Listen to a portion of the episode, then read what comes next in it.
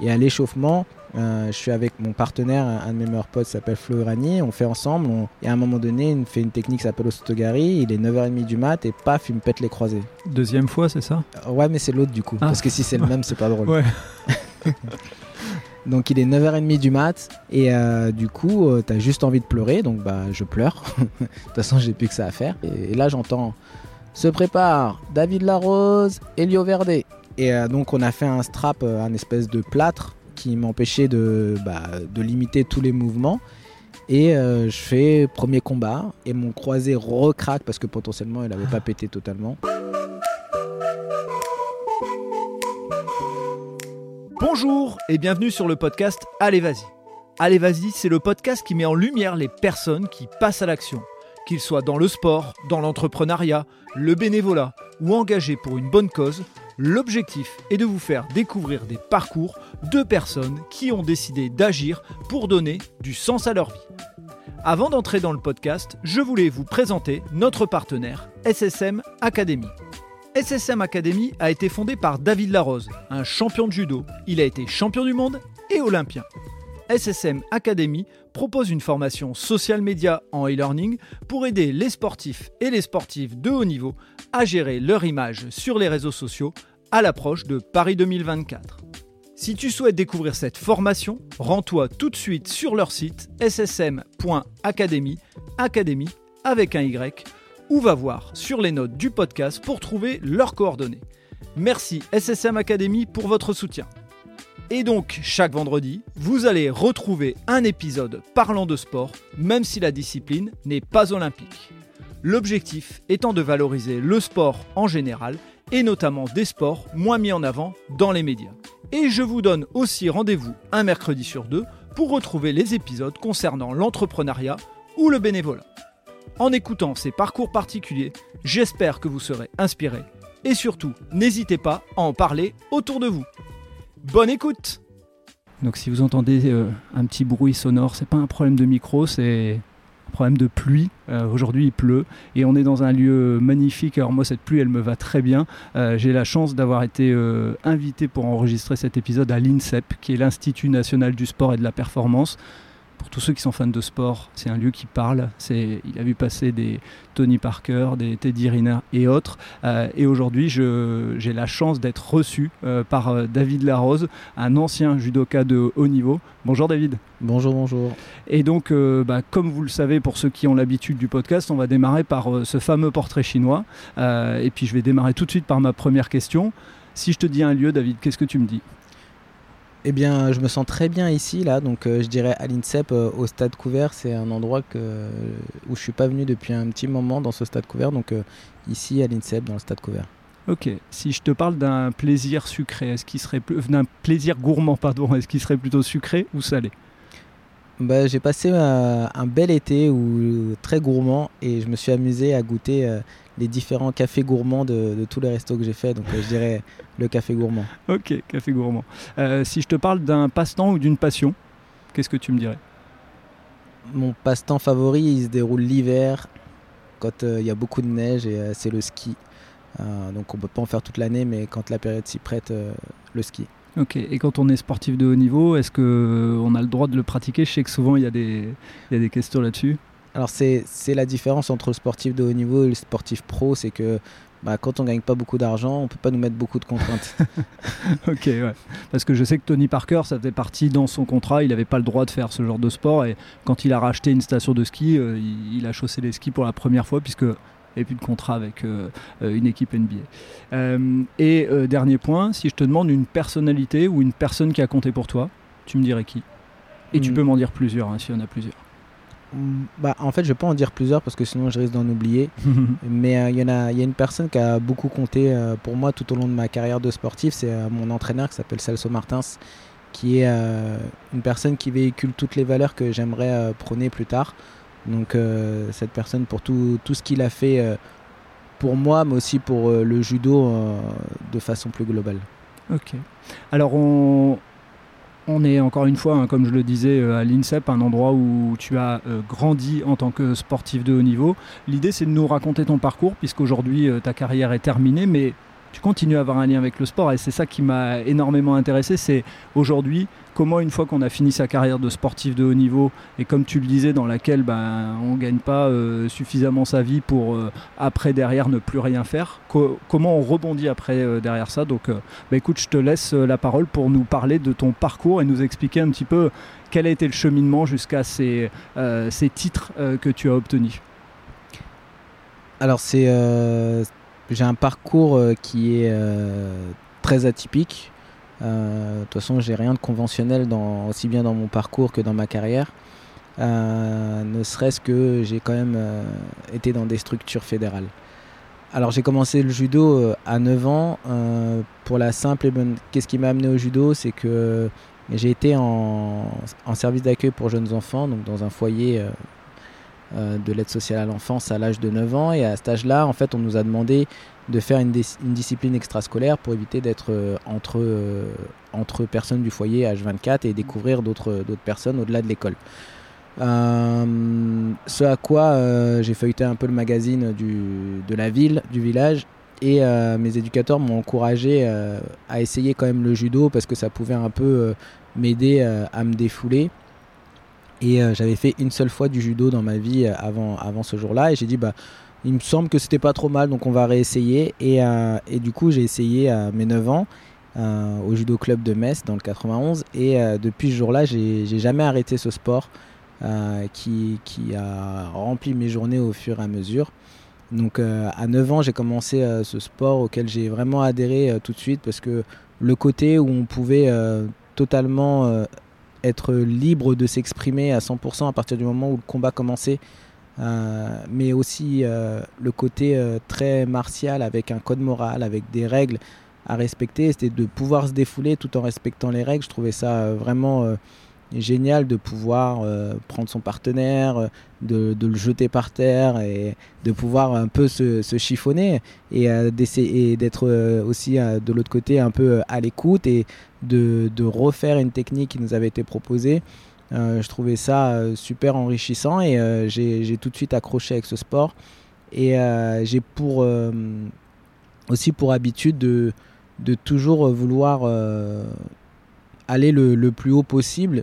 Et ça, c'est un peu quelque chose qui m'a. le leitmotiv de, de ma vie, c'est bah, si tu essayes quelque chose, fais-le pour réussir et pas juste pour essayer parce que si tu, fais, si tu le fais juste comme ça, tu réussiras pas. Donc donne-toi les moyens d'aller le plus loin possible dans, dans ton ambition. Euh, et, euh, et, en fait, à chaque fois, j'ai réussi à, à, aller le plus loin possible dans, dans les catégories d'âge euh, au niveau de, de, la hauteur des compétitions. C'est-à-dire que quand j'étais minime, la plus grande compétition à l'époque, c'était les interrégions. Et je suis allé jusqu'aux interrégions. Quand j'étais cadet, euh, c'était. Alors à mon époque, c'était le championnat de France. Et euh, il y a eu un championnat d'Europe aussi euh, cette année-là. Mais je connaissais pas le haut niveau. Je connaissais que le championnat de France. Donc je suis allé au championnat de France. J'ai rien fait. Mais mon, objectif était d'avoir cette qualification. Et à l'époque, j'ai réussi ce pari-là. et après, en junior, j'ai réussi à participer au championnat de France, à participer au championnat d'Europe, au championnat du monde. Et tout, tout, ça n'est pas, pas venu tout seul. Euh, parce que euh, quand, euh, quand je suis cadet et que je réussis mes, interrégions, donc j'étais cadet, cadet 1, et il y avait une personne, de, un recruteur de, de sport-études qui était là et qui regardait un petit peu toutes les KT et qui a eu un œil un peu plus attentif sur moi. Et, et du coup, il m'a dit, après que j'ai pris un de ces athlètes que j'avais battu, il me dit bah voilà, est-ce que ça t'intéresserait euh, de, de, venir essayer euh, le sport-études pour l'année prochaine euh, Tu as, quelque chose qui, qui, nous intéresse. Donc du coup, je suis allé faire les, les tests d'entrée et, et, ça s'est très bien passé tout de suite. Et je vous avoue que ma première année en sport-études, en tout cas le premier trimestre, comme beaucoup de jeunes, il a été très difficile parce que je suis passé en fait du club où je m'entraînais mhm. deux fois par semaine euh, au sport-études où je m'entraînais tous les jours, voire deux fois par jour. Et euh, c'était un pôle France. Donc il y a pôle espoir et pôle France. Et souvent, les pôles France sont plus durs que les pôles espoir. Et, tu commences le sport-études à quel niveau, quel âge euh, en... j'étais cadet Non, en fait, c'est au moment où il y a eu transition d'âge, donc j'ai fait KD1, Junior 1. Et je suis rentré en Junior 1, donc je devais avoir 16 ans, 16-17 ans. Alors, pour moi, lycée, collège, c'est pas forcément une référence parce que j'ai redoublé ma sixième et j'ai redoublé ma seconde. Donc j'ai plus, je devais avoir, je sais pas, 16 ans, je pense. D'accord, ok. Ouais. Et donc je suis arrivé en sport-études en seconde euh, avec un an de retard. Et euh, bah, c'était assez complexe pour moi déjà d'emmagasiner toute cette charge d'entraînement. Plus j'étais en échec scolaire depuis un certain nombre d'années, ce qui fait que bah, j'ai redoublé à nouveau ma seconde.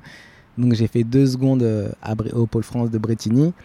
Et à la fin de ma deuxième seconde, on m'a demandé si je voulais rentrer à l'INSEP. Donc c'était j'ai découvert au fur et à mesure, hein, parce que quand je suis arrivé en pôle France, j'ai même découvert qu'il y avait les championnats de France UNSS que je connaissais pas avant.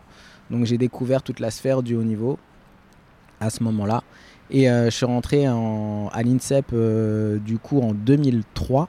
Mhm. Donc euh, ça fait déjà bientôt 20 ans. Hein tu vas bientôt fêter ça l'année prochaine. Donc je suis rentré à, ce moment-là à l'INSEP et, et là c'était une autre difficulté parce que c'est toujours pareil, hein, quand on change de niveau, bah, les entraînements sont beaucoup plus durs, surtout que j'étais à moins de 60 kg et que bah, moins de 60 kg euh, c'est la plus petite des catégories euh, chez les mecs. Donc euh, pour se reposer en fait ou pour faire moins fort, ça n'existait pas au quotidien. C'était, je pouvais jamais faire avec plus léger que moi. Ok, parce que les, les, plus costauds, ils combattent des fois avec des plus légers pour juste travailler la technique, c'est ça? C'est voilà. ça que ça fonctionne? C'est ça. En fait, quand on est dans une catégorie intermédiaire, c'est-à-dire peut-être allez 73-81, on peut faire avec des, des, gabarits un peu plus légers pour travailler différemment, un peu plus souple, sans avoir euh, de possibilité euh, d'être obligé de mettre le physique et du coup de travailler un peu plus relâché. Et euh, si on veut faire un peu plus fort, on va prendre les un peu plus lourds. Mais quand on est le plus léger, bah, ça n'existe pas. Donc la seule séance de la semaine où je pouvais faire un petit peu plus léger, c'était le vendredi après-midi, parce que c'était mixte avec les filles et que du coup, ça me permettait de, bah, de souffler. Pour, euh, pour certains, c'était, euh, ils n'aimaient pas cette, euh, cette séance de, judo mix parce qu'ils n'aimaient pas faire avec les filles. Mais pour moi, c'était une, une, vraie opportunité de, de, pouvoir faire avec les filles pour pouvoir faire un peu plus relâché, un peu plus technique, un peu plus. faire vraiment différemment le judo. Donc ça a été un peu dur cette première année qui était un peu, un peu complexe aussi bien sur le plan judo que sur le plan personnel. Euh, et, après, en, 2000, euh, en 2004, euh, je fais les championnats du monde. Bah, j'excelle de plus en plus en junior et je suis junior 3. Et je fais champion du monde junior. Donc encore là, j'arrive à aller au plus haut et en plus, je gagne pour la première fois un titre majeur parce que je fais champion de France. Je fais cinquième au championnat d'Europe où pour moi, je passe complètement à travers. Je suis un peu pris par le stress. Et euh, quand je fais euh, cinquième aux Europes, euh, je regarde mon entraîneur qui est Franck Chambilly et je lui dis ben, je ferai en sorte que ce qui m'est arrivé là, ça m'arrive plus jamais parce que même lui, il a senti que j'étais hyper stressé. Et au championnat du monde, j'arrive à faire tout un autre championnat complètement différent où je suis pas envahi par le stress. Et c'est une des, des, des seules compètes en championnat officiel où je me suis senti aussi bien. Et, dis-moi si, euh, enfin, moi c'est une précision que je veux apporter aux auditrices et aux auditeurs. Il y a des sports dans lesquels euh, la compétition la plus difficile, c'est le championnat d'Europe parce que le niveau européen est très très fort. Euh, là, c'est plutôt les championnats du monde avec le fait qu'il y ait les Japonais et autres dans, dans, le, dans le judo. Exactement. Exactement. Et d'ailleurs, pour prendre en, en image ce championnat, sur le podium, donc je fais premier, le deuxième c'est un Hongrois, le troisième c'est un Japonais et euh, l'autre troisième, c'est un Kazakh. Donc euh, que des, des pays asiatiques plus euh, la finale européenne. Et sur ce podium, le japonais que je prends huitième de finale, tous ceux qui sont sur le podium, c'est des athlètes que j'ai battus. Et le japonais que je prends huitième de finale, quelques années plus tard, il fera vice-champion du monde et il fera vice-champion olympique. Et voilà, il a, il a un bon palmarès. Une grosse performance. Ouais, ouais. Donc c'était une grosse performance. D'ailleurs, le combat est euh, totalement fou parce que tout le monde me voit voler à droite, à gauche. Et ma particularité de judoka, c'était de retomber toujours euh, sur le ventre ou en tout cas de ne pas prendre davantage, de, faire des pirouettes et de toujours euh, me retrouver en position positive. Et, là, le combat, je vole énormément. Et l'avantage, c'est qu'il était venu à l'INSEP pendant l'été et que je le prenais tous les jours, au moins deux fois par jour. Donc je le connaissais et je connaissais ses failles. Au début, au début quand, je suis arrivé, quand il arrivait à l'INSEP, il m'éclatait sur toutes les séances. Et au fur et à mesure de la dizaine de jours où il était là, et ben, j'arrivais à le faire tomber. Donc j'ai vraiment réussi à l'appréhender. Et quand on est champion du monde en junior comme ça, euh, c'est toujours une question que je me pose. Est-ce que euh, comment on réagit pour euh, tout de suite ne pas se, griser entre guillemets et pour se dire ok, il faut faire mieux maintenant en, senior et éviter justement de, bah, de se, reposer sur ses acquis? Bah, à chaud, j'étais super content. On a fait la fête le soir et tout, c'était super cool. Mais j'avais déjà une double saison. J'étais junior, mais je faisais déjà une saison junior et une saison senior. Et en fait, euh, quand euh, je fais champion du monde, on est euh, au mois de septembre sur la saison senior, donc ça redémarre très vite. Ça redémarre très vite et en plus on met une grosse douche froide parce que bon, je réussis pas mon championnat de France à première division, sachant que j'étais vice-champion de France l'année d'avant. Et on ne me sélectionne pas tout de suite au tournoi de Paris, on me met en concurrence directe avec l'ancien numéro 1 français sur un grand chelem qui est à Moscou. Euh, et, là, en fait, euh, c'est la première année où un champion du monde junior n'est pas sélectionné directement pour euh, le tournoi de Paris. Et en fait, je l'ai un peu en travers de la gorge et je me dis, ben, en fait, ça va être long. Ça va être long parce que même si là, quand je suis le meilleur de ma génération, on ne met pas sur, les sur, le tournoi de Paris, bah, il va falloir que je prouve tout le temps, tout le temps, tout le temps, tout le temps. Et c'est un peu ce qui s'est passé durant toute ma carrière parce que j'étais atypique, parce que je suis très nonchalant, euh, parce que j'ai un judo qui n'est pas du tout académique, euh, parce que euh, je m'entraîne pas comme tout le monde, je suis pas capable de m'entraîner avec la même intensité que tout le monde. Mais à l'époque, l'individualisation de l'entraînement, ça n'existait pas. Le, côté, on se met, bah, on va essayer de comprendre comment tu fonctionnes pour optimiser tes performances. C'était c'était euh, tout le monde dans le même wagon. Et euh, si tu es champion, et seulement si tu es champion, grand champion, on individualisera ton, ton entraînement. Sinon, tu feras comme tout le monde et, tu te tairas. Ok, donc toi tu as subi ça, le fait d'être un peu atypique et d'avoir une autre façon de, euh, de fonctionner, donc tu as dû te battre deux fois plus, si je comprends bien. Deux fois plus, je sais pas, mais je pense que je me suis battu beaucoup plus que les autres. Et à chaque fois que j'ai voulu faire plaisir, entre guillemets, à un staff, je me suis blessé parce que j'étais pas capable de juste pour recontextualiser, je me suis fait, sans parler de petites blessures, parce qu'en principe je faisais les choses bien, mhm. je me suis fait opérer sept fois euh, sur l'ensemble de, ma carrière. Et le moment où j'ai réussi à pas me blesser, euh, bah non, en fait, j'en ai pas. j'ai jamais, je pense que j'ai jamais excédé euh, un an, un an et demi sans, sans grosse opération. Ok. Et comment on ressort justement, euh, on reviendra après au fil de ta carrière, comment on ressort de, quand, euh, quand on sort d'une grosse opération C'est quoi les, euh, les éléments de motivation? Parce que on sait qu'il y a toute la partie rééducation, c'est loin d'être le truc fun et sympa. comment on, dans quel état d'esprit on se met? Bah le, le, leitmotiv, c'est de, de y a, en fait le médical au judo, on a la particularité qu'il soit sur le bord du tapis. Donc en fait tous les jours, quand on vient faire nos soins, on voit les gens qui sont sur le tapis, qui sont en train de progresser, qui sont en train d'avancer. Et euh, je pense que ça, pour moi, ça a été un vrai leitmotiv de pas être euh, du coup à part du tapis, de toujours avoir ce contact avec le tapis et de me dire, ben voilà, les gars, ils sont là, ils sont en train de s'entraîner et moi, il faut que je revienne. Et tous les jours, je les vois s'entraîner. Donc tous les jours, il faut que je m'entraîne deux fois plus pour revenir. Et euh, quand on faisait la reprise tapis, donc rééducation plus début du judo, c'était fatigant, c'était épuisant parce que euh, pour prendre euh, comme ça, euh, je faisais peut-être une heure et demie de rééducation et derrière je faisais une heure et demie de tapis et l'après-midi je, refaisais la même chose. Alors que l'ensemble des judokas, ils faisaient une heure et demie ou deux heures de séance et c'est tout. Ils faisaient pas toute la rééducation que j'étais obligé de me farcir. Donc ça, c'était des périodes à chaque fois très dures. Psychologiquement, physiquement, mais je savais que j'étais obligé de, par là, obligé de passer par là parce que j'avais perdu du temps, entre guillemets, au niveau judo, sensation et tout. Donc euh, ma principale motivation, c'était euh, de voir euh, tous les athlètes et mes concurrents au quotidien avancer et de me dire bah, il faut pas lâcher, quoi. il faut continuer à rester accroché et euh, décroche pas du wagon parce qu'une fois que ça décroche, euh, c'est trop compliqué de le rattraper. Donc la bonne leçon entre guillemets à retenir pour euh, des, sportifs qui veulent performer et qui se blessent, c'est de, de garder un œil et de pas être totalement en décalage et, en dehors de, du reste de la compétition pour pas lâcher mentalement. En tout cas, c'est ce qui a fait sens chez moi Mm. et il y, a- il y a même deux leçons. La première, c'est, euh, et ça je l'ai appris un- un- plus tard, c'est de ne pas vouloir euh, revenir trop vite Mhm. parce que souvent, on- en fait, on se fourvoie et on, on cache euh, des, des petites douleurs pour essayer de remonter sur le tapis au plus vite possible. Et, euh, et la deuxième, ouais, c'est toujours garder un contact avec, avec le tapis et mine de rien aussi avec le staff national parce que c'est comme dans tout. hein. Si on vous voit pas, on sait pas que vous existez. Ouais. Donc euh, de rester euh, jamais euh, très loin et, et de s'entraîner dur pour revenir au, au plus haut niveau et, euh, et, et pas prendre son temps, mais prendre le temps nécessaire pour, euh, pour être performant. Et donc pour en revenir à ton parcours, euh, donc t'es pas sélectionné d'office sur, sur des premiers tournois.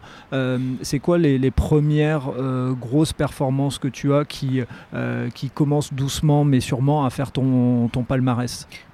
Bah, après les championnats du monde junior, du coup, je fais ce, grand slam euh, en Russie en concurrence avec le numéro 1 et euh, je fais troisième. Donc, c'est première compète chez les seniors euh, en tant que senior et je décroche ma première médaille en grand slam. Donc, pour moi, c'est une performance significative. Derrière, je fais cinquième au tournoi de Paris et je perds contre les futurs finalistes des championnats du monde de l'année, championnat d'Europe et championnat du monde d'ailleurs. Et euh, donc, euh, c'est une petite satisfaction dans le sens où bah, c'était les deux meilleurs de, du moment. Et, euh, et après, en fin 2005, je fais les championnats du monde où je fais septième et je suis obligé de me faire opérer parce que je me blesse à l'épaule. Et là, en fait, de 2005 à 2007, euh, c'est un peu une descente aux enfers parce que j'arrive pas à retrouver mon niveau après l'opération de l'épaule. La Fédé me fait plus du tout confiance et moi, je suis en pleine interrogation et et à un moment donné, euh, je fais des tournois, mais je suis pas, je suis pas spécialement performant. Et euh, en 2007, euh, je fais le tournoi de Paris. Ou en 2006, je sais plus. Je fais le tournoi de Paris en moins de 60 kilos et, et je fais septième, je crois. Mais je suis pas content de moi parce que je sais que c'est à cause de mon poids. Du coup, je décide de, de changer de catégorie. Ouais, c'est en 2007. Je décide de, de changer de catégorie, de monter de catégorie pour plus avoir ces problèmes de poids. Et, euh, et, et, et, 15 jours après, je me pète les croisés. Donc là, Wow. redescente aux enfers. Mm. Euh, je reprends 9 mois et, euh, et je commence à revenir. Et là, euh, j'ai le concurrent des moins de 60 qui, euh, qui se rate au championnat d'Europe et relance une concurrence dans cette catégorie-là pour les Jeux Olympiques. Euh, donc j'essaye de me dire, bah, allez, on va essayer de faire les Jeux en moins de 60. De toute façon, j'ai juste une, une compète à gagner. Donc Euh, là, les Jeux de Pékin 2008. sur les Jeux de Pékin 2008. Et on fait euh, toute la sélection. Et, euh, et je perds justement contre celui qui a à faire les Jeux, euh, le, qui était le numéro 1 et qui était logique que ce soit lui. On se rencontre au tournoi de Braunschweig et, euh, en Allemagne et je perds en demi-finale contre lui. Et euh, cette anecdote, elle restera toujours euh, dans ma tête parce que au moment où on monte sur le tapis, on a l'impression que la compétition, elle s'arrête. Il y a tout, toute Mm. la compétition, tout le stade, moi, tout le gymnase, tout le dojo qui, qui s'arrête et qui se tourne vers notre tapis. Et euh, parce que en fait, euh, de bouche à oreille, ça dit ouais, euh, le combat qui est gagné, moi le, celui qui gagne le combat, il fait les jeux et tout, c'est très chaud. Et on fait un combat dantesque qui dure 5 minutes entre Dimitri et moi.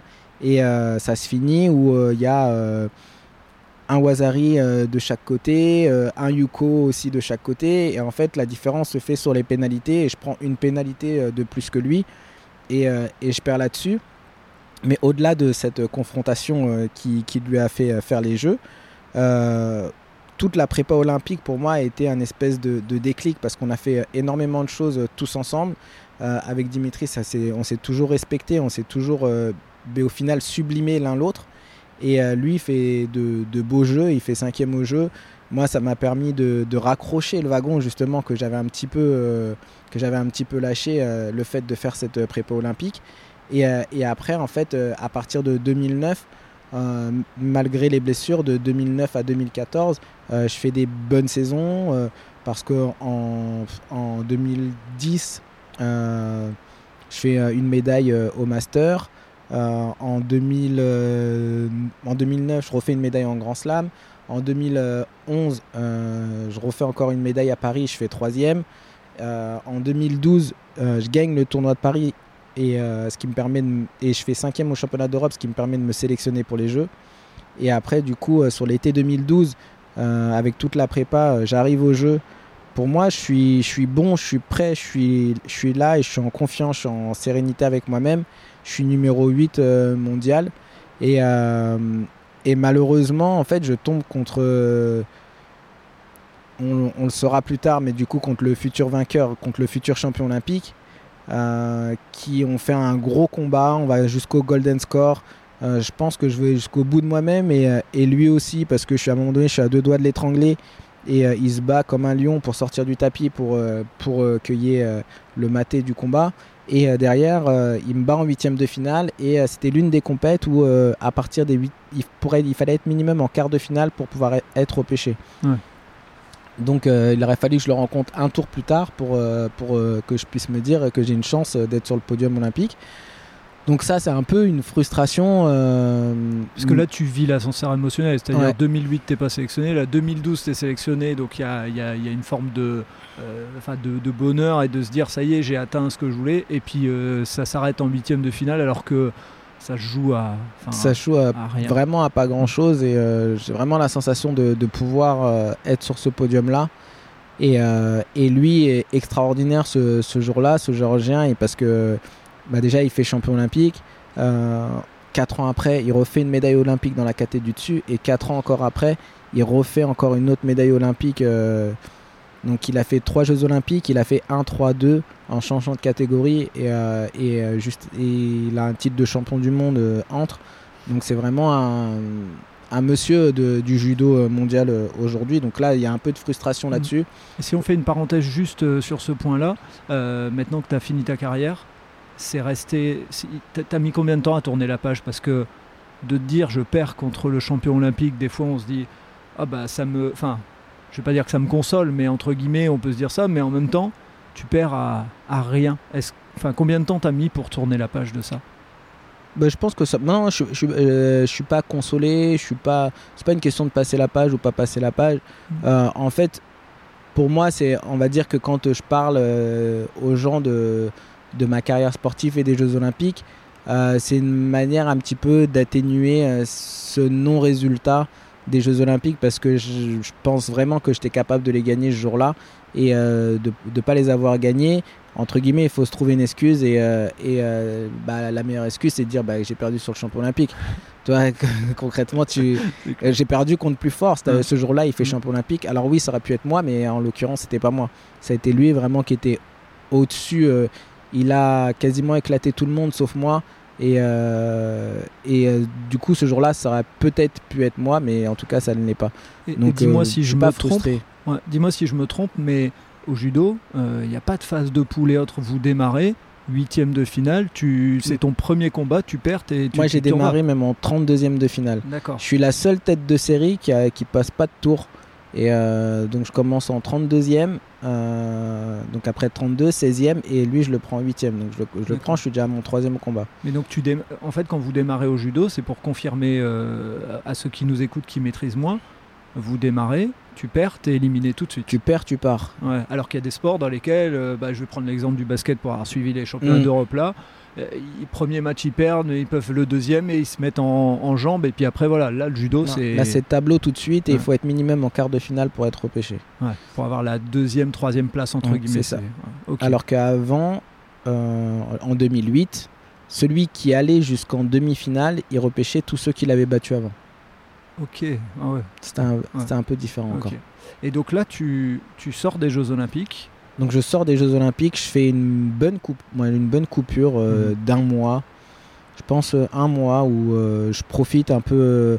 Bah, je profite de ma fille et de ma femme. Mmh. ma femme est enceinte de mon deuxième enfant, donc voilà, on profite, on se retrouve un petit peu. On, et après, je refais, je fais, je reprends pas tout de suite le judo. Je fais un gros socle avec mon prépa physique pour de réathlétisation, pour éviter justement tout ce qui est blessure et tout. Et je reprends un petit peu plus tard. Et, euh, et, euh, à partir de là, en fait, je, je comprends qu'il faut que, que je progresse un peu physiquement, en tout cas euh, spécifique judo. Donc je prends un préparateur physique qui, qui m'accompagne là-dessus, qui s'appelle Mathias Ricard, et je le remercie de, de toutes ces années qu'on a passées ensemble. Et, et, à partir de là, en fait, je bascule dans le côté un peu professionnel euh, du judo parce que je crée une cellule de perf euh, autour de moi pour m'aider à aller le plus loin possible. Alors la cellule de perf, elle se compose pas de grand chose. hein. J'avais euh, un de mes meilleurs potes qui est à moins de 90 kg, mais en tout cas lui et moi on se challengeait pour aller à l'entraînement et, et, euh, et- progresser. Euh, Il y avait le préparateur physique et j'avais euh, notre entraîneur qui s'appelle Celso Martins qui était beaucoup derrière nous et, euh, du coup ça matchait bien. Après tout ce qui était médical et soins c'était à l'INSEP et c'était à disposition. Est-ce qu'on euh, on peut juste faire une petite parenthèse? J'allais la faire à la fin sur la fin de ta carrière, mais financièrement pendant tout ce temps-là, parce que autant quand on est en sport-études, euh, Mhm. voilà, on est en train de faire ses, euh, ses études. Euh, Comment tu, tu finances cette. euh, pendant un temps, tu es, je suppose, euh, financé par euh, euh, l'État ou autre. Enfin, je ne sais pas, et justement, c'est peut-être un point important. Mais après, derrière, quand tu crées ce, ce- ce groupe pro, tu Mhm. dois forcément payer ce préparateur physique. Comment ça, comment ça fonctionne tout ça? Alors, euh, j'ai eu la chance euh, que 15 jours, 3 sem- 15 jours avant euh, mon titre de champion du monde, mon entraîneur, Celso Martins, m'a trouvé une convention d'insertion professionnelle, ce qu'on appelle une CIP. Et euh, en fait, ça permet aux athlètes de s'entraîner en étant détachés euh, par leur employeur. Et euh, le contrat, c'est un jour, moi là en tout cas, c'était un jour par semaine. Donc j'allais travailler un jour par semaine et le reste du temps, j'étais détaché.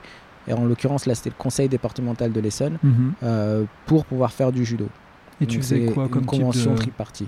Et euh, alors tout au début, je travaillais dans une euh, bibliothèque départementale où je faisais rien de très intéressant. Et à un moment donné, euh, j'ai demandé à changer de service pour, bah, quitte à travailler un jour par semaine, autant apprendre quelque chose. Et euh, on m'a demandé ce qui me plairait. Euh, j'ai dit, bah, je suis assez à l'aise avec euh, l'audiovisuel. Donc euh, s'il y a un poste à la com, euh, ça me plairait bien. Et donc du coup, à partir de là, euh, j'ai atterri à la communication du conseil départemental.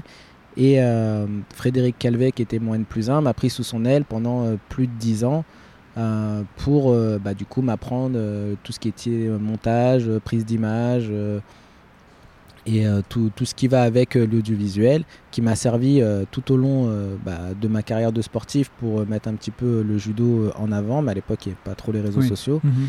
et, et même de mettre un petit peu en avant aussi euh, le club euh, quand on faisait des compétitions par équipe parce que de faire des petits montages vidéo c'était plutôt cool et ça m'a permis tous les jours au quotidien d'avoir euh, un salaire de cotiser aussi parce que Mhm. ça a l'air anodin comme ça Bien mais sûr. cotiser même si on ne sait pas encore si on va avoir une retraite mais sur le principe c'est quand même bien de, fa- de faire le truc grâce au conseil départemental co-signé par la Fédération française de judo et par le club. Donc c'est une signature tripartie avec aussi euh, le ministère. Et, euh, et ça, en fait, ça permet aux sportifs amateurs de pouvoir euh, avoir euh, 1200, 1300, 1400 euros par mois pour pouvoir s'entraîner. Donc ça, c'était l'essentiel de, de mes revenus. Après, la Fédération française de judo, à l'époque, ils octroyaient des aides à la performance en fonction de nos résultats. Donc ça aussi, ça pouvait varier d'un trimestre à l'autre. Et après, le club euh, me donnait un complément de, des aides financières euh, par rapport à tous mes déplacements euh, pour pouvoir euh, que ça me coûte le moins d'argent possible d'aller m'entraîner à l'INSEP parce que je faisais Saint John l'INSEP tous les jours.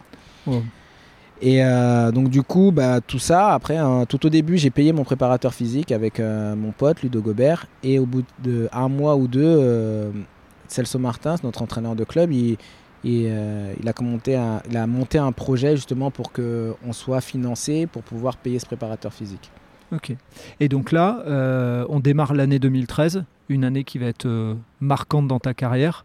Explique-nous un peu ce qui se passe dans cette année 2013. Est-ce qu'il y a dans ta tête, il y a une préparation physique parce que tu te dis j'aurais pu euh, aller très loin aux Jeux Olympiques et j'ai pas fait, donc euh, je vais je vais aller plus loin. Est-ce que c'est ça la motivation ou au contraire non, c'est euh, un déclic pour toi où tu te dis je vais y aller, je vais performer, je me sens bien? Bah, en fait, je me suis dit, qu'est-ce qui n'a pas été. pourquoi j'ai pas réussi à battre ce Géorgien Euh, Qu'est-ce que j'ai pas poussé à l'extrême?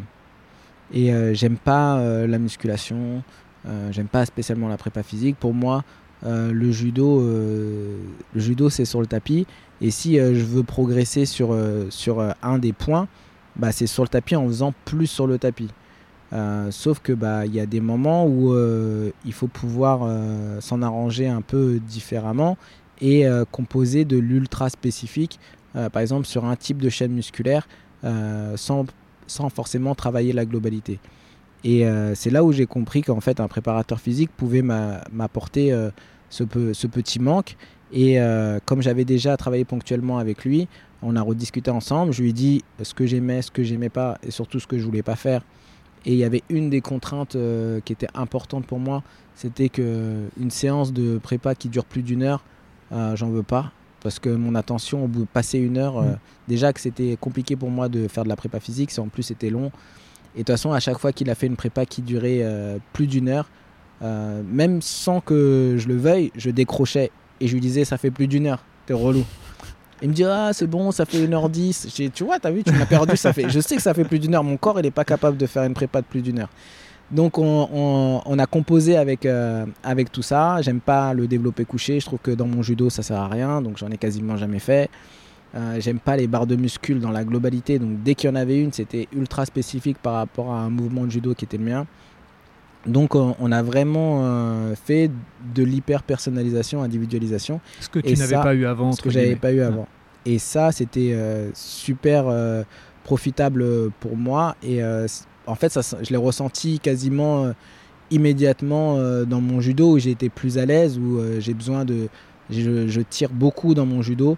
Euh, donc j'ai besoin d'emmener à moi et en fait tout ce qu'on a fait euh, de, spécifique a assez vite porté ses fruits parce qu'en fait il me manquait grosso modo pas grand chose pour que je puisse m'exprimer à plein potentiel. Et, euh, en 2012 j'avais gagné le tournoi de Paris un, peu ric-rac avec des pénalités, une finale à la décision. Et quand je me présente au tournoi de Paris 2013, mais ben, en fait j'éclate tout le monde et je mets un hippon différent par combat. Euh, même s'il y a un combat où j'ai eu vraiment très très chaud, mais euh, j'arrive à mettre Tipon à tous mes concurrents et que sur des mouvements euh, différents. Donc c'est-à-dire que bah, je, je, me plaisais beaucoup mieux en tout cas physiquement et que en tout cas j'avais moins le stress aussi de la qualif au jeu de l'année d'avant et que j'étais plus libéré. Et à ce moment-là, quand je gagne pour la deuxième fois le tournoi de Paris, ce que je comprends que, que peu plus tard, c'est que grâce à cette deuxième performance, je deviens numéro un mondial. Euh, et, j'étais bah, à l'époque le seul avec, euh, chez les garçons, le seul avec Teddy à, décrocher cette place de numéro 1 mondial. Donc euh, même si c'est pas une médaille de numéro 1 mondial parce que ça n'existe pas, mais j'avais réussi à décrocher en tout cas ce, ce titre honorifique, on peut dire, de, numéro 1 mondial d'une catégorie. C'est comme au tennis, il n'y a, pas de, a pas de, titre entre guillemets de mm, numéro 1 mm, mm. mondial, mais quand on est numéro 1 mondial, ça prouve un peu le niveau. Quoi. ça. Dire, ça éprouve une certaine constance. Et euh, c'est un petit peu aujourd'hui euh, le au niveau sur mon palmarès le, le, truc qui, euh, qui compense un petit peu ma frustration de ne pas être médaillé mondial parce que je pense qu'à un moment donné j'avais cette possibilité là et que j'ai pas réussi à transformer parce que quand j'arrive au championnat du monde 2013 je suis numéro 3 mondial à ce moment là parce qu'on a un on n'était pas très loin les uns des autres donc on me repasse un petit peu devant et, et en fait je perds au premier tour parce que je perds contre moi-même parce que la personne que je rencontre au premier tour, il m'avait battu trois ans plus tôt. Et j'ai fait une fixette sur ce même premier combat. Et, euh, en fait, j'ai eu l'impression que j'étais moi il y a trois ans, alors que en trois ans, j'avais tellement évolué que, je perds ce combat un peu, un peu comme ça. Et j'étais un petit peu dégoûté parce qu'en plus, quelques mois avant, j'avais fait euh, troisième au championnat d'Europe à Budapest. Donc j'étais vraiment dans une bonne dynamique. Donc euh, ça, c'est ma, vraie frustration de, mon, parcours de sportif de haut niveau. Et quand tu es en 2013, fin 2013, tu as été numéro 1 mondial, euh, qu'est-ce que tu as dans la tête? Est-ce que tu commences à sentir euh, la fin Parce que l'échéance suivante vraiment marquante, c'est euh, Rio 2016. Euh, est-ce que tu te sens aller jusque là-bas Est-ce que tu commences à sentir euh, tout doucement le déclin et tu te dis bon, va falloir que je me prépare? Où t'en es à la fin de ah cette année 2013 Fin 2013, je suis super bien. Je suis fin 2013 vraiment dans dans ma tête, je suis bien. Je rate mon championnat du monde et je broie du noir pendant un mois. Mais je suis vraiment content de ce que j'ai réalisé, excepté ce championnat du monde, et j'ai envie d'aller jusqu'à 2016. En plus, euh, au mois de février, j'ai ma petite, euh, j'ai mon deuxième enfant qui arrive. Euh, et, du coup, je suis vraiment dans une bonne disposition. donc l'année se passe, 2014 arrive. je fais une, entame de saison 2014 un peu compliquée parce que je me fais une plaie à la main juste avant les championnats de France et, et je peux pas faire les championnats de France. après, je fais le tournoi de Paris et au deuxième tour, je me casse la gouttière au niveau du, doigt. la gouttière qui sert à tenir le tendon dans, sa gaine au niveau du majeur. Donc je fais septième au tournoi de Paris, mais voilà c'est des choses qui arrivent avec un doigt cassé. Donc je fais toute ma rééducation, je fais un tournoi de préparation pour les championnats d'Europe que je gagne en Turquie. Et un mois après, je vais au championnat d'Europe. Et, et, là, en fait, je suis prêt, je suis bien, je suis toujours dans une bonne dynamique. Et à l'échauffement, euh, je suis avec mon, mon partenaire, un de mes meilleurs potes s'appelle Flo Urani. On fait ensemble, on, on monte euh, d'intensité. Et à un moment donné, il fait une technique qui s'appelle Osotogari. Il est 9h30 du mat et paf, il me pète les croisés. Et là, Deuxième fois, c'est ça? Ouais, mais c'est l'autre du coup. Ah. Parce que si c'est le même, c'est pas drôle. Ouais. Donc il est 9h30 du mat et euh, tu sais que tu vas pas tarder à démarrer. Et là, t'entends et là, tu sais que c'est ton croisé parce que tu l'as fait de l'autre côté, donc tu sais ce que c'est. Et euh, du coup, euh, tu as juste envie de pleurer, donc bah, je pleure. de toute façon, j'ai plus que ça à faire. Euh, je pleure et puis je vais voir mon médecin, il m'ausculte, il me dit Bah ouais, c'est les croisés. Et là, j'entends Se prépare David Larose, Elio Verde. donc je suis sur, la table du, médical et mon médecin, il me dit Bah oui, tu t'es pété les croisés. Et là, tu fais quoi avec ça maintenant? Donc je lui, demande si, euh, si ça peut être pire. Je lui dis euh, est-ce que je peux combattre euh, Je lui dis si on me fait un plâtre au genou, est-ce que je peux combattre ou est-ce que ça peut être pire? Il me dit bah ton externe il est pété, ton croisé il est pété, bah tu pourras pas faire pire. Heureusement que ce jour-là il m'a dit ça parce qu'en fait j'aurais pu péter aussi l'antérieur et j'aurais pu péter aussi le latéral interne, mais ça il me l'a pas dit. Donc heureusement qu'il me l'a pas dit. Et euh, donc on a fait un strap, euh, un espèce de plâtre qui m'empêchait de, bah, de limiter tous les mouvements. Et euh, je fais premier combat. Dans le premier combat, c'est très dur. En plus, c'est un droitier. En fait, droitier, donc ça me mettait en appui sur ma jambe. Et mon croisé recraque parce que potentiellement, il n'avait pas pété totalement. Et je gagne ce premier très compliqué. Et en fait, toute la journée se passe comme ça où chaque combat, ben, on renforce mon strap, je glace. Le médecin, il me donne des anti-inflammatoires. Et euh, toute la journée assez horrible. Et en fait, je gagne ma demi-finale. Euh, donc, je gagne combat par combat. Et je gagne ma demi-finale. Et en fait, là, j'ai un espèce de sentiment de, de, libération parce que je suis en finale. Alors que je me pète les croisés à 9h du mat. Et, euh, et en fait, c'est juste, c'est juste ouf de se dire bah, j'ai réussi à faire ma journée des championnats d'Europe avec les croisés pétés. Il n'y a aucun de tes adversaires qui le ah savait. Ah bah si, parce que je me suis pété dans la salle d'échauffement devant tout le monde. Devant tout le monde. Et, et, euh, euh, et, en plus, comme j'ai pleuré, je peux te dire qu'ils savaient tous que c'était compliqué. Et d'ailleurs, j'ai un de mes adversaires en quart de finale euh, qui, qui s'amuse délibérément à pas faire du judo, mais juste à me mettre des balayages dans ma jambe. Et pour l'anecdote, en fait, j'en profite pour lui donner ma jambe et euh, en fait, je lui fais ce qu'on appelle un piège à con. Je lui tends ma jambe pour qu'il vienne balayer dedans. Et juste au moment où il vient pour balayer, je décale pour balayer avec mon autre jambe et je mets une boîte là-dessus. Parce que lui, il est, pourtant, c'est un très bon judoka, mais il était juste omnubilé par se dire de toute façon, il avait croisé pété, je vais le mettre à quatre pattes, je vais pas faire de judo. il n'a pas fait son vrai judo et Pour, il a essayé de. Donc je l'ai eu là-dessus. Et en, finale, euh, je prends un Français euh, que j'avais battu un mois plus tôt. Et en fait, lui joue beaucoup mieux le jeu parce qu'il vient au début il veut essayer de faire du judo en disant on va pas aller sur le croisé euh. Et en fait comme il voit qu'il trouve pas de solution très vite hein, il se renferme sur une technique qui fait bien et c'est la même technique sur laquelle je me suis blessé au Sotogari et en fait il fait que ça plus pour me déstabiliser parce qu'en fait dès qu'il arrivait sur la jambe bah, je m'effondrais plutôt que pour me faire tomber moi c'est mon analyse toujours mhm. pareil mhm.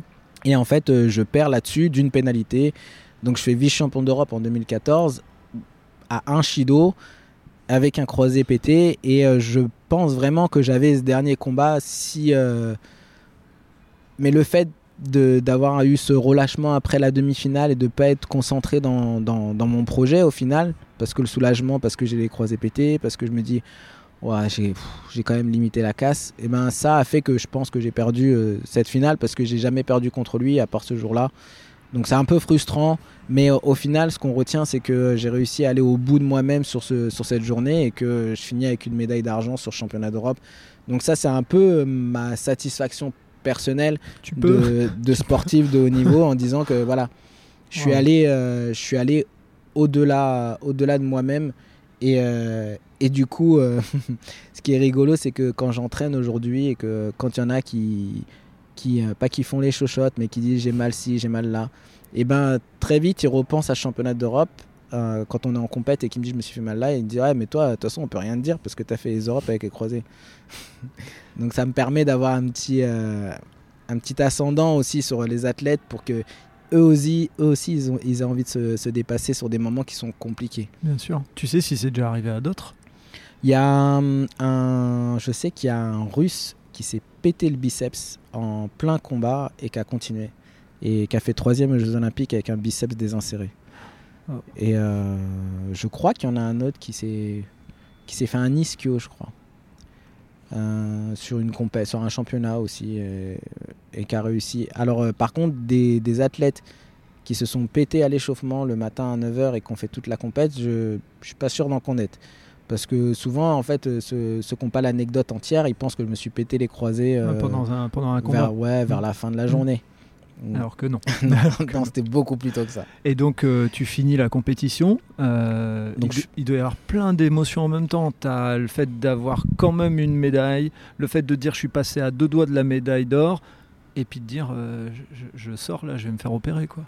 Bah, De toute façon, le, le- le verdict, il était, était clair. hein. Tu Ouais. fais ton championnat d'Europe et on prend, rendez-vous pour, on prend le rendez-vous pour le chir. Et tu es Donc, parti euh, pour 9 mois, euh, voire plus. euh. Et en, et en- et en fait, la bascule, c'est la bascule de ma carrière s'est fait à ce moment-là. Mhm. Tu vois, c'est pas fait en Ouais, 2013. ouais, je me doute. Ah, c'est fait après le championnat d'Europe. Parce que euh, ce que j'étais capable de faire quand j'étais plus jeune, quand tu m'as dit à chaque fois, est-ce que comment tu as réussi à revenir? En fait, là, j'avais 29 ans. Ouais. J'avais même, euh, oui, j'avais, ouais, j'avais 29 ans. Et en fait, j'étais plus capable de. J'avais 29 ans, j'avais deux enfants. Ce que j'allais dire Euh, aussi. ouais. J'avais un rythme de vie qui était complètement différent. Et euh, même si j'essayais de, de faire l'effort de, de me dire, ben vas-y, euh, quand, quand, euh, quand tu fais ta rééducation, mais en fait, j'étais plus capable de donner autant d'énergie qu'avant, autant d'abnégation, autant de, de contraintes, autant de tout. En fait, c'est parce que même si j'aime ce sport, ça reste, il y a quand même de la contrainte dedans et c'est très, très, très, très exigeant le sport de haut niveau et encore plus le, le sport de très haut niveau. Et, euh, et là, en fait, à un moment donné, j'ai un petit peu décroché. J'ai essayé de revenir dans le game euh, en faisant euh, différemment. Et, et en fait, à un moment donné, j'ai voulu absolument reprendre la compète beaucoup trop tôt et c'était pas le moment. J'ai repris les stages beaucoup trop tôt, c'était pas le moment. Et dans ma tête, ça a vite été Bagdad. Et en fait, quand j'ai cramé une, deux, trois cartouches, il y a même une compétition où je me suis dit, bah, qu'est-ce que je fais là Et en fait, euh, quand j'ai cramé une de mes cartouches, euh, bah, la Fédé, elle a dit, oh, bah non, en fait, il n'arrivera pas à revenir. Et eux, ils m'ont encore plus mis de côté. Et euh, déjà que j'avais commencé à décrocher, mais le fait qu'ils fassent ça, ça m'a complètement séché. Et, et du coup, derrière, bah, c'était c'était vraiment euh, la fin. Il a fallu que je commence à me reconstruire, justement. Mhm. Et c'est là où on va passer sur euh, l'après-carrière. Ouais. Et, et justement, au moment où, au moment où tu te fais opérer et que tu sors de l'opération, il y a déjà cette idée-là dans ta tête de se dire euh, l'après-carrière, faut que j'y pense. Et, a priori, c'est quelque chose que tu as déjà en tête dès le début de ta carrière, c'est-à-dire que tu, tu as cette intelligence d'y avoir pensé euh, en disant bah, je vais essayer de faire un truc qui m'intéresse, comme tu l'as dit euh, euh, par rapport à ton contrat. Mais est-ce qu'il y avait cette cette logique-là au sortir de l'opération déjà en disant bon bah là peut-être que j'ai une chance sur deux que ce soit euh, euh, l'après carrière que je suis, en, je suis en train de préparer? J'ai jamais, je me suis jamais dit au moment de l'opération, bon bah il va falloir se recycler. Ça, je me, c'est- ça a jamais traversé mon esprit.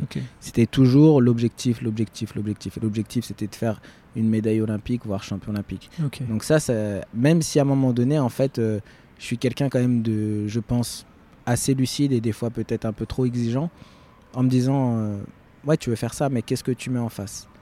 Et, euh, et euh, le moment avant de faire cet exercice, c'est vrai qu'il s'est passé du temps, parce que j'avais toujours l'impression que je pouvais revenir, que je pouvais revenir. Et à un moment donné, quand je voyais cette chose-là vraiment s'éloigner, je me suis, je me suis posé, j'ai pris une feuille, j'ai fait un trait au milieu et j'ai fait les plus, les moins. Et en fait, quand j'étais plus capable de mettre autant d'exigences que ce qu'il fallait pour réussir, parce que je savais ce qu'il fallait faire pour réussir, je me suis dit, est-ce que tu es capable de refaire une médaille européenne à minima? Et si tu le fais, est-ce que ça va te satisfaire? Déjà, juste en répondant à cette question-là, j'étais pas sûr que de faire une autre médaille européenne, c'était capable de me satisfaire. Et, après, quand j'ai mis toutes les exigences juste pour une médaille européenne, et je savais que pour une médaille mondiale olympique, c'était encore plus, et ben j'ai dit, bah arrête, tu, tu te fourvoies, parce que tout ce que tu étais capable de faire pour revenir au devant de la scène quand on ne voulait pas de toi, et dire, ben voilà, ok, vous voulez pas de moi, vous allez voir que vous n'allez pas avoir d'autre choix que de vouloir de moi. Et ça, je l'ai fait à de nombreuses, reprises, de, à nombreuses reprises, et là, j'étais plus capable de le faire. Ce qui est bien là, dans ce que tu dis, et je pense que c'est vraiment euh, quelque chose à retenir dans la vie euh, de sportif, dans la vie de tous les jours. Euh, moi, je fais du coaching, l'accompagnement de, de, de manager ou autre.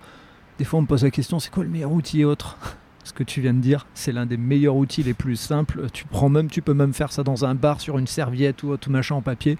Les plus moins, c'est le top. C'est-à-dire que est-ce que dans les plus, il y a suffisamment de motivation pour compenser les moins? Si c'est pas le cas Et là, tu as fait un, enfin, cet exercice que tu as fait là, c'est des fois, euh, ça prend un temps phénoménal, ça prend un accompagnement et tu l'as fait euh, tout seul. Donc, euh, déjà, chapeau et, merci pour la leçon parce qu'elle elle est, elle est vraiment pratico-pratique. Donc, ah, je suis, je suis de quelqu'un de assez terre à terre et, et j'ai, en tout cas, de façon générale, alors je dis pas tout le temps parce que des, des fois, peut-être que je, je, me mens, mais je pense que je le fais quasiment jamais j'ai cette faculté euh, par rapport à un objectif à ne pas me mentir. Mhm. Euh, est-ce que je suis capable ou pas? Et si je suis capable, qu'est-ce que je, qu'est-ce que je vais mettre dedans pour, euh, pour aller au bout? Donc après, au niveau de, de, de, ma reconversion, mhm. je me suis tout le temps posé la question, qu'est-ce que je vais faire après ma carrière? Mais depuis le début jusqu'à, jusqu'à même aujourd'hui. Mm. Donc c'est, voilà, qu'est-ce que tu veux faire après? Et euh, je savais que j'étais en échec scolaire euh, depuis longtemps, donc je savais déjà qu'il fallait que je réussisse dans le judo si je voulais euh, avoir une vie à peu près cool. Donc ça, ça a été fait. Et après, tout au début de l'INSEP, j'ai essayé de faire un BP, et ce qu'aujourd'hui s'appelle un DES GEPS. Et en fait, dès qu'on arrivait vers. C'est un diplôme d'entraîneur, c'est ça hein Ouais, c'est un, brevet professionnel d'éducation physique, la jeunesse et des sports. Et, et, dès qu'on arrivait vers le mois de décembre, je partais tout le temps trois semaines en Asie. Et euh, quand je revenais, bah, j'arrêtais les cours parce que j'avais perdu le fil. Le, fameux wagon, il était parti et il voulait jamais revenir. Donc, euh, une fois que j'ai eu 30 euh, ans et que je savais que j'allais pas faire les jeux et tout, j'ai, je me suis réinscrit au BP du coup. Et j'ai passé mon BP GEPS. Euh, j'allais travailler au conseil départemental euh, et à côté, euh, je, prenais des vacances pour aller en cours pour passer mon BPGEPS. Mhm. J'ai fait la même chose pour le DES-GEPS, qui est un diplôme supérieur équivalent Bac plus 3. pareil, je prenais des congés pour aller en cours ou des trucs comme ça, ou des, ou des, j'avais aussi une enveloppe de congés, de congés de formation. Parce que l'avantage que j'avais, c'est que comme j'avais pas le bac eh ben, j'avais beaucoup de congés de formation pour euh, avoir un niveau bac.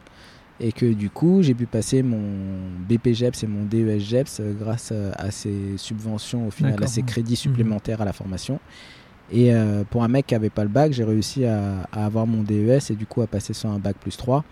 Et, et, à l'INSEP, en discutant avec Véronique Le Sueur, qui est la responsable de formation, L'année d'après, on a discuté ensemble et elle m'a demandé si ça m'intéresserait de, de, m'inscrire au, master de l'INSEP parce que ça correspondait tout à fait à, à, mon cursus et, euh, et, à ma, et à ma mentalité par rapport à, mon expérience, que ça serait bien de mettre mon expérience au service du sport. Donc j'ai fait ce, le master de l'INSEP, euh, le master EPS et SEPHN, mhm. qui est euh, SEPHN, c'est Sport Expertise de la Performance de Haut Niveau. Euh, donc on, a, j'ai travaillé. Je vous avoue que ça a été assez dur de, de, de, de, rentrer, pas de rentrer dans ce master, mais en tout cas de suivre le master à, la hauteur de son exigence. Euh, parce que j'avais pas forcément les prédispositions euh, à la base et j'ai beaucoup travaillé, j'ai beaucoup été soutenu. Ma femme m'a beaucoup aidé aussi à, à apprendre à, les différentes méthodologies pour réécrire, pour euh, faire passer ses idées comme, euh, comme il se devait. Et euh, je leur remercie d'ailleurs. Et j'ai fini mon master avec une mention assez bien. Donc ça, c'est ma satisfaction de, de post-carrière et de reprise d'études. Parce que quand tu dis que tu as appris à lire à 9 ans et que tu arrives à avoir un master, alors que dans ma tête, ceux qui faisaient des études supérieures, c'était que les tronches et, et les mecs super intelligents. Donc euh, c'était une certaine reconnaissance euh, de, ce que j'avais acquis pendant euh, toute ma, carrière de sportif de haut niveau et, j'en étais vraiment content. Bravo. Donc ça, c'est ma partie scolaire mm-hmm. de ma reconversion. À côté de ça, pendant que j'étais au conseil départemental, j'ai eu l'occasion de discuter avec un, CEO d'une grosse boîte qui s'appelle Ippon Technologies, mhm. Qui a, lui, c'est un ancien, c'est un ancien sportif de haut niveau, c'est un ancien judoka qui s'appelle Stéphane Nomis et qui est aujourd'hui depuis pas longtemps président de la Fédération française de judo. Mais on s'est rencontrés euh, pendant le confinement d'ailleurs. On, a, on, s'était rencontrés avant, mais là on, a eu euh, une réunion, un rendez-vous euh, pendant, pendant cette période-là. Et on a discuté du coup carrière après carrière. On a discuté bah, ce qui faisait sens chez moi, ce qui me donnait envie. il savait déjà que je faisais des formations et il m'a proposé de d'aller sur le plan formation mais digital parce que lui il a une, entreprise une ESN mhm. donc une entreprise informatique de services service informatique et et de là, en fait, on a, j'ai commencé une formation euh, de, e-learning et euh, pour dispenser justement et mettre en œuvre des, formations de e-learning euh, auprès de ses collaborateurs. Très bonne initiative. Ouais, ça a été une autre très grosse opportunité parce que c'est, il faut savoir que c'est une personne très engagée auprès des, des sportifs de haut niveau. parce qu'avant qu'il soit président de la Fédé, il était sponsor d'un club, il était président d'un club, euh, il a toujours, euh, il a fait partie du, était président euh, du pacte de performance et il a souvent œuvré énormément pour aider les sportifs et le fait qu'il me donne cette opportunité-là, ça a été aussi pour moi une possibilité bah, de, de, monter en compétence sur des sujets parce que je savais faire de la formation. J'étais en charge de la formation ouverte à distance pour les judokas, mais là de le faire sur un autre champ, sur le côté euh, informatique et spécifique euh, c'était euh, d'autant plus attrayant. Puis c'était la première fois que tu sortais réellement du, judo, c'est-à-dire que là tu étais dans le, dans le monde de l'entreprise et tu prouvais que c'était autre chose que, qu'un judoka, entre guillemets. C'est ça, c'est ça, c'est ça, c'est exactement ça, d'être de, dans le monde professionnel et de, de côtoyer d'autres personnes, d'avoir un autre environnement. c'était, c'était aussi agréable et, et de là, en fait, à, travers des discussions, euh, toujours avec euh, Stéphane et d'autres euh, d'autres personnes qui sont aujourd'hui mes associés, on, a, on a fait émerger un, projet qui, qui, a fait qu'aujourd'hui, j'ai monté avec quatre autres associés une boîte qui s'appelle SSM Academy et qui, qui a pour aujourd'hui qui a pour but d'aider les sportifs de haut niveau à gérer leur image à travers les réseaux sociaux. Parce qu'on sait que bah, les réseaux sociaux, c'est Aujourd'hui, c'est de la pub euh, gratuite pour les sportifs de niveau. Mhm. Parce que tous ceux qui veulent essayer de promouvoir leur image, avoir des contrats, euh, et puis même euh, faire parler de leur performance, essentiellement, ça passe par les réseaux sociaux. si on est une grande personnalité, ça va passer peut-être par la presse sportive, mais la plus belle vitrine reste bah, celle qu'on arrive à se construire et à travers les réseaux sociaux. Et euh, du coup, à travers mes compétences de, bah, concepteur pédagogique en e-learning, euh, j'ai monté euh, une formation justement dédiée aux sportifs de haut niveau pour qu'ils puissent apprendre toutes les ficelles des réseaux sociaux et notamment sur Instagram parce que le sport est très visuel et c'est quand même beaucoup plus simple de se mettre en avant via des images et des vidéos que de le faire à l'écrit tout simplement. Euh, et, aujourd'hui, c'est aussi euh, le moyen euh, préféré de communication de l'essentiel des sportifs. Et toutes les plus grandes marques font aussi chercher leur. alors aujourd'hui, en dehors du monde du judo, en dehors du monde du sport, on va dire leurs influenceurs. mais moi, dans le judo, je préfère dire leurs ambassadeurs parce qu'on est des ambassadeurs du sport et on n'est pas des influenceurs pour influencer quoi que ce soit mais on va plutôt euh, aider à promouvoir euh, quelque chose qui fait sens chez nous et euh, du coup se placer comme un ambassadeur d'une marque ou d'un produit qui, fait qu'on est les, les, champions, qui nous aident en tout cas dans notre démarche de, champion. Et dans, euh, Allez Vas-y, on parle souvent d'entrepreneuriat aussi, de sport, de bénévolat. Et euh, dans l'entrepreneuriat, on, a souvent euh, un échange avec les entrepreneurs quand ils entreprennent à plusieurs. là, tu, vous êtes cinq associés, c'est ça? Comment, comment est venue l'idée de s'associer à cinq et comment vous avez réparti entre guillemets les rôles? Parce que c'est souvent une, difficulté au moment de créer quand on est plusieurs de bah, de réussir à ne à pas se marcher sur les pieds En fait, euh, ça, s'est fait assez naturellement parce qu'on a tous les cinq, on a notre champ de compétences mhm. euh, attitré, euh, qui était bah, moi qui était expert en, en, ingénierie pédagogique pour créer une plateforme de e-learning. on a Ogbas Noussi qui lui est community manager donc à cette euh, capacité euh, à avoir une expertise sur les réseaux sociaux. Mhm. Il y a Mathéus Diniz qui lui euh, est en relation presse avec les footballeurs donc, qui a, et qui connaît tous les rouages des réseaux sociaux parce que c'est aussi un Facebook partenaire. Donc il nous aide dans la promotion et pour promouvoir les athlètes aux différents... et il connaît aussi tous les, tout l'algorithme des réseaux sociaux et quand il change, il nous en informe également.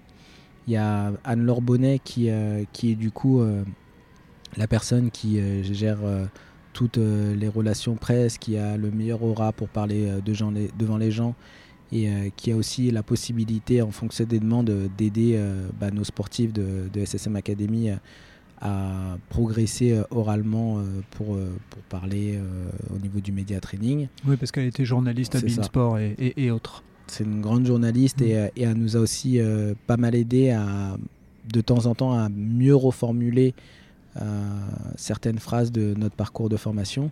Et on a Margot de Rosato qui, elle, est l'expert administratif qui, qui m'aide au quotidien à, gérer de temps en temps les différentes paperasses où je, je ne connais pas tout je comprends. C'est aussi les difficultés du monde de l'entreprise, c'est que, mon Dieu, qu'est-ce qu'il y a comme paperasse. C'est ça. Euh, et euh, quand vous lancez euh, l'idée, l'objectif c'est de, de toucher tout type de sportif. Vous voulez principalement aller vers de l'individualisation, entre guillemets, d'aller vers le sportif et puis il suit votre formation. Ou il y avait aussi une idée d'aller vous rapprocher des fédérations parce qu'on sait que bah, des fois, euh, le sportif est, plutôt en lien avec sa fédération. Comment ça s'est organisé dans l'idée? Alors, il y a toutes ces idées-là qui sont un petit peu mélangées. Euh, par simple principe qu'aujourd'hui, bah, le but de cette formation, c'est que les sportifs ils puissent se former euh, sur les réseaux sociaux à travers notre formation en format e-learning. Ça veut dire qu'ils vont sur une plateforme, ils suivent des cours qui soient écrits, visuels, euh, des fois vidéo. Il y a un peu un mélange de, tous les différents. On a un Blender Learning qui permet vraiment euh, un maximum de rétention et euh, la capacité pour eux de le faire quand ils, quand ils le peuvent parce que la plateforme est H24 à disposition pour eux avec, avec leur code.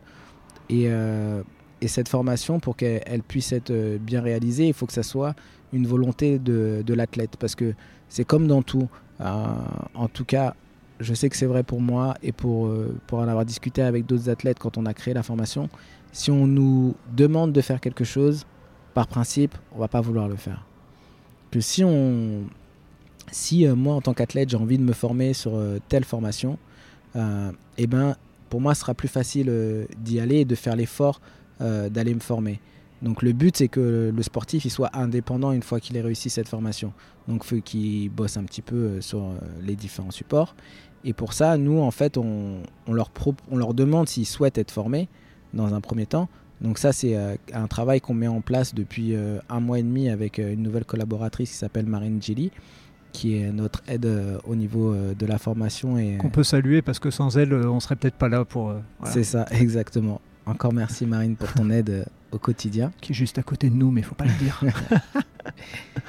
Et euh, du coup, elle, a pour euh, objectif d'aller recenser euh, les besoins en formation des différents athlètes. et une fois qu'elle a recensé bah, leurs besoins, s'ils ont besoin ou pas de cette formation pour avancer, de l'autre côté, on vient aussi solliciter les fédérations parce que comme les sportifs ne sont pas des, des, personnes avec forcément beaucoup de moyens et qu'aujourd'hui les fédérations ont la possibilité de solliciter la NS donc l'Agence nationale du sport, Mhm. pour avoir des aides à la formation. Euh, donc par ce biais-là, euh, les athlètes aujourd'hui peuvent être financés euh, partiellement ou totalement par ces aides personnalisées qui sont euh, tous les sportifs qui sont sur les listes ministérielles de sportifs de niveau ont la possibilité euh, d'avoir accès à cette aide à la formation, peu importe euh, leur, euh, leur salaire annuel. Ok. Et quand euh, j'ai cru euh, voir, et tu me dis si je me trompe, hein, mais quand ils suivent votre formation, en plus ils rentrent dans une sorte de communauté, c'est- c'est-à-dire qu'ils peuvent échanger entre eux, si je me trompe pas. Alors, le, le côté euh, communauté, on a créé une page Facebook Mhm. où euh, justement ils peuvent échanger entre eux. Et du coup, à partir de là, c'est plus simple pour eux de pouvoir mettre en avant les plus et les moins bien de la formation s'ils rencontrent des problèmes, de pouvoir aussi créer un POC. Mhm. Euh, un POC, c'est un, un groupe euh, de, de gens qui permettent de se promouvoir les uns les autres pour avoir plus d'impact sur les réseaux. Et, euh, et- donc l'idée aujourd'hui, euh, cette formation, elle est euh, pour que les gens comprennent. Moi, je sais un petit peu quel est le contenu, mais est-ce que tu peux nous donner quelques exemples de, de, contenu pour que les gens sachent un petit peu en quoi cette formation elle aide les sportifs et les sportifs de haut niveau à, à mieux communiquer sur Instagram notamment, mais en même temps, je pense que les recettes d'Instagram elles marchent aussi sur Facebook et ce qu'on crée sur Insta, on peut aussi le mettre sur d'autres plateformes. Donc Alors, les, les- dans un premier temps, les euh, Instagram euh, et Facebook fonctionnent euh, à peu près de la même façon. Et à partir du moment où on arrive à bien gérer Instagram, c'est facile de gérer Facebook, ce qui n'est pas forcément pareil dans l'autre sens. C'est pour ça qu'on a pris le réseau Instagram pour qu'une personne qui est quand même sollicitée sur Facebook elle puisse se débrouiller assez facilement. En plus, les deux plateformes, elles, elles, elles communiquent entre elles. Donc si on communique bien sur Insta, c'est repartagé automatiquement sur Facebook si on le souhaite. Euh, dans cette forma- ce qui ne- par contre, cette formation, elle n'est pas identique si on fait par exemple du LinkedIn parce que c'est pas la même façon de, on est d'accord. de s'approcher. Mais euh, SSM euh, travaille pour développer une formation. C'est ce que j'allais dire, euh, ce sera peut-être la fin de notre podcast où on parlera d'avenir parce que ça. euh, effectivement pour euh, des fois aller chercher des sponsors, il y a aussi cette, euh, cette plateforme où on réunit un peu plus les, euh, les gens sérieux si on peut dire, même si bon voilà, ça change tout doucement. Donc du coup, cette plateforme, elle est, euh, moi, cette formation, elle est réalisée sous forme de 10 modules. Et euh, en gros, elle fait à peu près une vingtaine, entre 20 et 25 heures de formation. Euh, donc c'est quelque chose de, de conséquent, mais que- qui se Mhm. digère plutôt euh, assez bien. Euh, on a voulu cette formation euh, évolutive dans chaque chapitre, donc euh, dans chaque module. Donc chaque module a des chapitres, environ une dizaine à peu près. Et chaque module est évolutif, donc du modèle débutant jusqu'à l'expert dans le même module, pour que tout le monde puisse s'y retrouver en fonction de, de, de sa manière d'apprentissage de- des réseaux sociaux. Et comme ça, on est sûr que le débutant, eh ben, il va tout reprendre dès le début, et que même l'expert, euh, dans chaque chapitre, il va réussir à trouver quelque chose qu'il n'a pas forcément bien fait, qu'il n'a pas forcément optimisé, pour pouvoir euh, euh, optimiser justement son, taux de chance d'avoir des partenaires, d'avoir un plus haut taux d'engagement, euh, etc., etc. J'ai vu que vous conseillez même euh, le, le- le matériel de base à avoir entre guillemets pour pas effrayer justement parce que quand on dit faire de la vidéo, euh, on a l'impression qu'il faut dépenser euh, 150 000 euros en matériel et c'est vrai qu'aujourd'hui on peut faire avec du matériel euh, de base et il faut juste avoir les bons conseils et c'est ce que vous faites par exemple dans la formation. Ouais, là sur le site, en fait, on a, des, on a, on a ajouté une. euh, Comment s'appelle? On a ajouté une, une partie euh, où euh, les sportifs euh, peuvent avoir accès à différents matos euh, de, de prise d'image. Euh, et même aujourd'hui, euh, le sportif qui veut faire très soft, s'il a un des derniers smartphones en main, il peut assez facilement, juste avec un petit stabilisateur, créer de belles images et, et vraiment bien se vendre sur les réseaux sociaux sans, sans trop trop de matériel.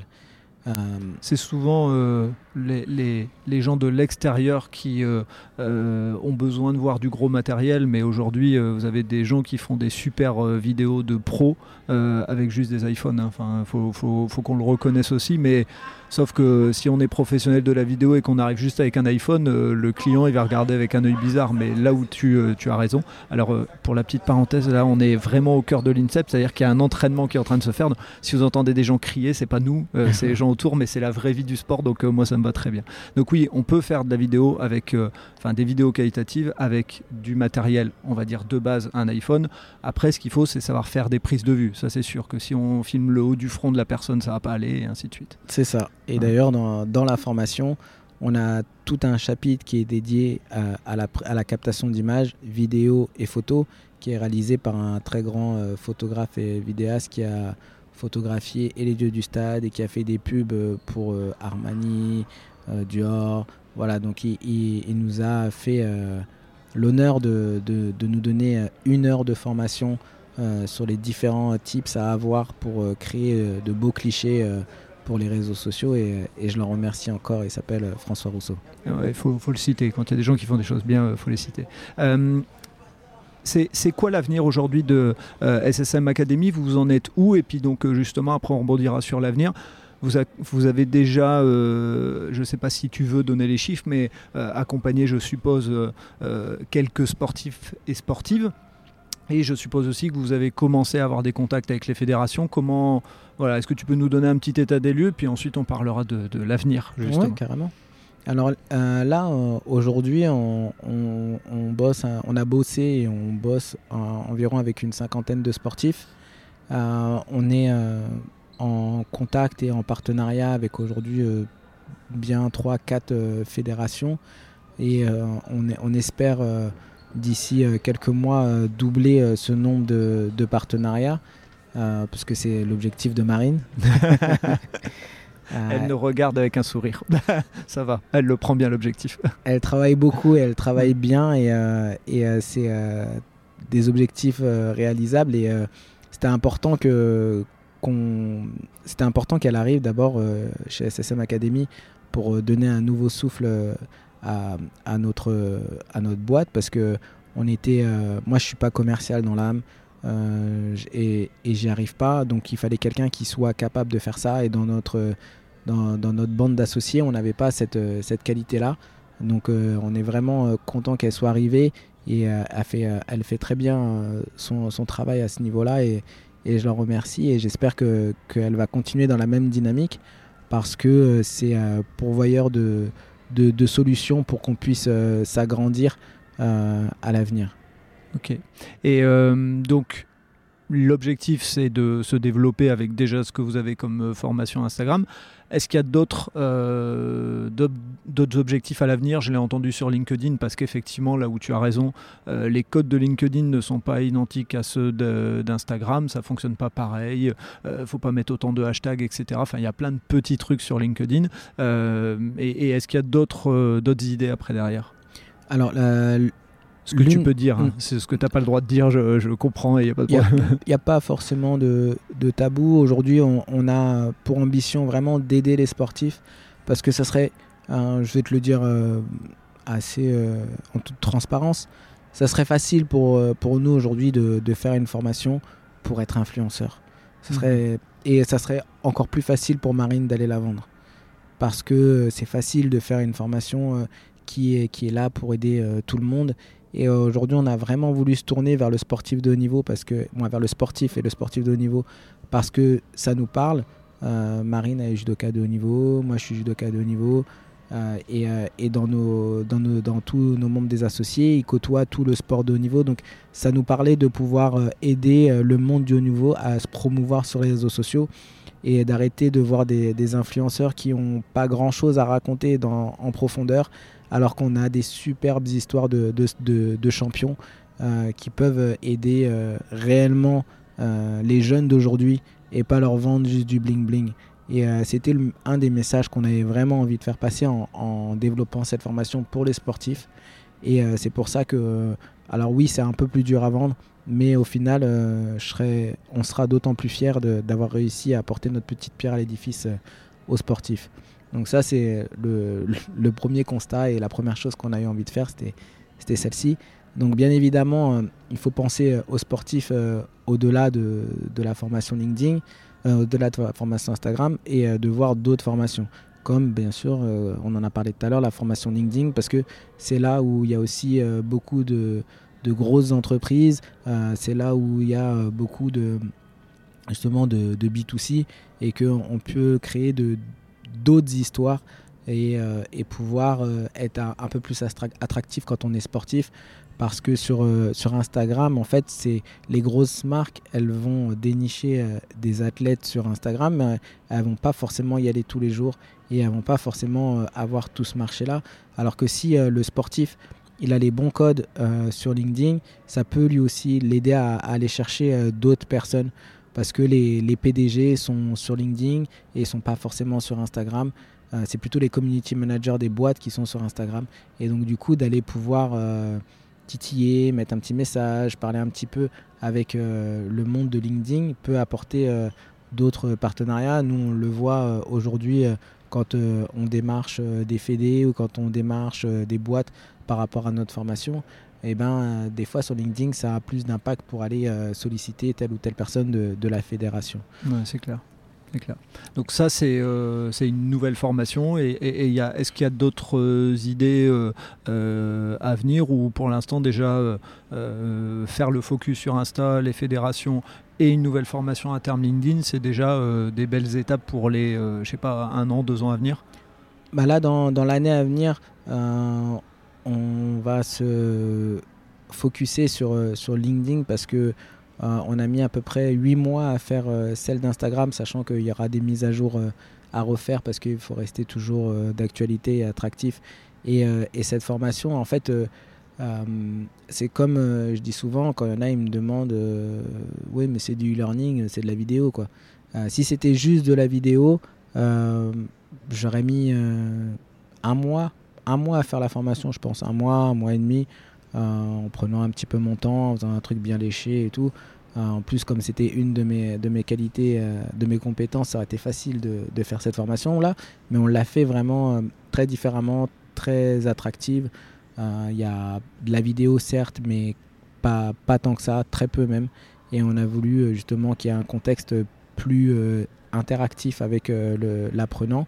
Et c'est pour ça que ça nous a pris beaucoup de temps pour que ça soit bien optimisé pour qu'il y ait un maximum de rétention et que l'apprenant puisse bien se prêter au jeu et être tout le temps dans la formation et pas dispersé à juste à mettre une oreillette et écouter une vidéo. C'est bien que tu dises ça parce que ça fait partie d'une des facettes de mon métier. Et effectivement, derrière le e-learning, des fois on pense que c'est facile, on met une vidéo, on met des textes, machin, mais il y a de l'ingénierie pédagogique, il y a des rythmes qu'on met pour être sûr d'eux, euh, il y a du, de l'ancrage euh, mémoriel, donc il faut aller répéter plusieurs fois, mais d'une manière différente les choses. Enfin, mm un e-learning bien construit, il demande énormément de temps et je suis très content que tu le dises aussi parce que voilà, il y a des moments où on se rend pas compte à quel point euh, pour bien construire un e-learning pour qu'il pour qu'il crée quelque chose et qu'il soit performant ou efficace euh, euh, selon le vocabulaire qu'on a envie d'utiliser, il faut du temps. Ça, ça demande du temps. C'est exactement ça. Et, et d'autant plus qu'on a l'apprenant a du mal à s'en rendre compte mm. quand c'est fluide parce que justement c'est fluide donc il se dit ah ouais en fait il a compris le cheminement du truc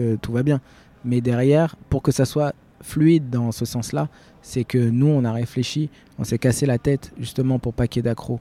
Et euh, elle est là la complexité euh, aujourd'hui du, du, e-learning et qu'on ne peut pas pondre un e-learning euh, comme ça, comme on veut, en deux temps, trois mouvements. Quoi. Si, on voit, si on voit plutôt à, moyen long terme, à, deux ou trois ans, je tends une perche à Anne-Laure parce que une de ses, de ses grosses facultés, c'est euh, le, le, media training. Donc euh, je pense qu'il y a un, gros dossier là-dessus pour créer euh, une formation de media training qui sera peut-être pas celle-ci en e-learning parce que c'est ultra individualisé et toutes les personnes sont complètement différentes mhm. sur la formation du media training, mais c'est quelque chose qu'elle aime bien. donc qu'on pourrait essayer de, de voir comment on, arrive à mettre ça en place pour que les, sportifs puissent faire plus de média training qu'ils n'en font aujourd'hui et, euh, pouvoir être plus, habitués euh, aux caméras, euh, à répondre correctement à un micro. Et je le dis en connaissance de cause parce que pour avoir fait une formation de conférencier, c'est pas forcément toujours facile de, prendre, de prendre le micro et de trouver les mots justes pour faire passer le bon message. Ok. Euh, pour terminer, euh, est-ce qu'il y a euh, quelque chose sur SSM Academy que tu aurais voulu dire et qu'on n'a pas réussi à glisser dans, l'échange? Parce qu'après tout, c'est aussi une construction, c'est ta reconversion de sportif de haut niveau que tu as mis, mis, en œuvre. Est-ce qu'il y a quelque chose que tu veux partager sur SSM Academy ce que je voudrais passer comme message sur SSM Academy, au-delà que c'est mon bébé, que je suis euh, vraiment content d'avoir euh, réussi à mettre tout ça en place et que au fur et à mesure bah, ça progresse, ça avance, on arrive, le côté commercialisation avance vraiment bien. C'est que bah, si vous voulez avoir un peu plus d'informations, si vous n'avez pas tout compris sur, sur, ce qu'on a développé durant ce podcast, bah, je vous invite euh, soit à me contacter en direct euh, sur mon Insta ou euh, contacter Marine Gilly sur, son Instagram aussi ou même sur le site internet directement qui est ssm.academy avec un Y. Et on se fera un plaisir de répondre à vos questions peu importe à partir du moment où ça reste sur les réseaux sociaux même c'est pas parce que vous n'allez pas prendre l'information qu'on va pas répondre à vos questions. Il n'y a pas du tout d'échange euh, d'argent dans, dans, cet échange de, de, conseils où je me ferai un plaisir de, de vous répondre, sauf si c'est pour avoir la formation entièrement gratuite. Ce sera un peu plus compliqué pour, euh, pour que je puisse rémunérer Marine après. et de toute façon, on mettra euh, tous les liens dans les notes du podcast. Hein. les gens pourront, on mettra vos coordonnées, celles que vous avez envie. juste moi, pour terminer, je dirais que ceux qui ont été intéressés par ton histoire, tu as écrit un livre. Euh, je ne sais pas si tu veux en toucher deux mots. Oui, oui j'ai, alors j'ai euh, écrit un livre avec euh, le père de ma femme en 2018, donc juste à la fin de ma carrière.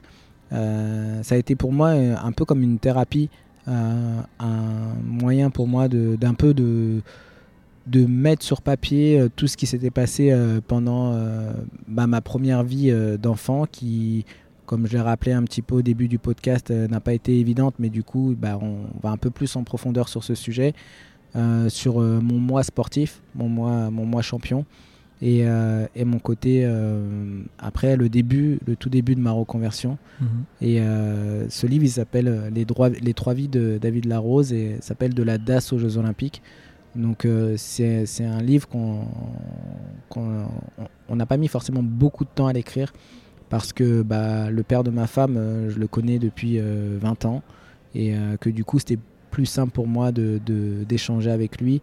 Et il a une très belle plume, il a trouvé les mots justes et il a juste le, le bon ton, en tout cas à mon sens. Et si ça vous intéresse, je vous, vous invite à aller le commander sur, sur Amazon. On mettra les liens pareil hein, dans les notes du podcast. Et ce qui sera bien, c'est si les gens le lisent, ils auront le lien avec euh, aujourd'hui la suite euh, du, livre, entre guillemets, avec euh, ce que tu fais avec SSM Academy.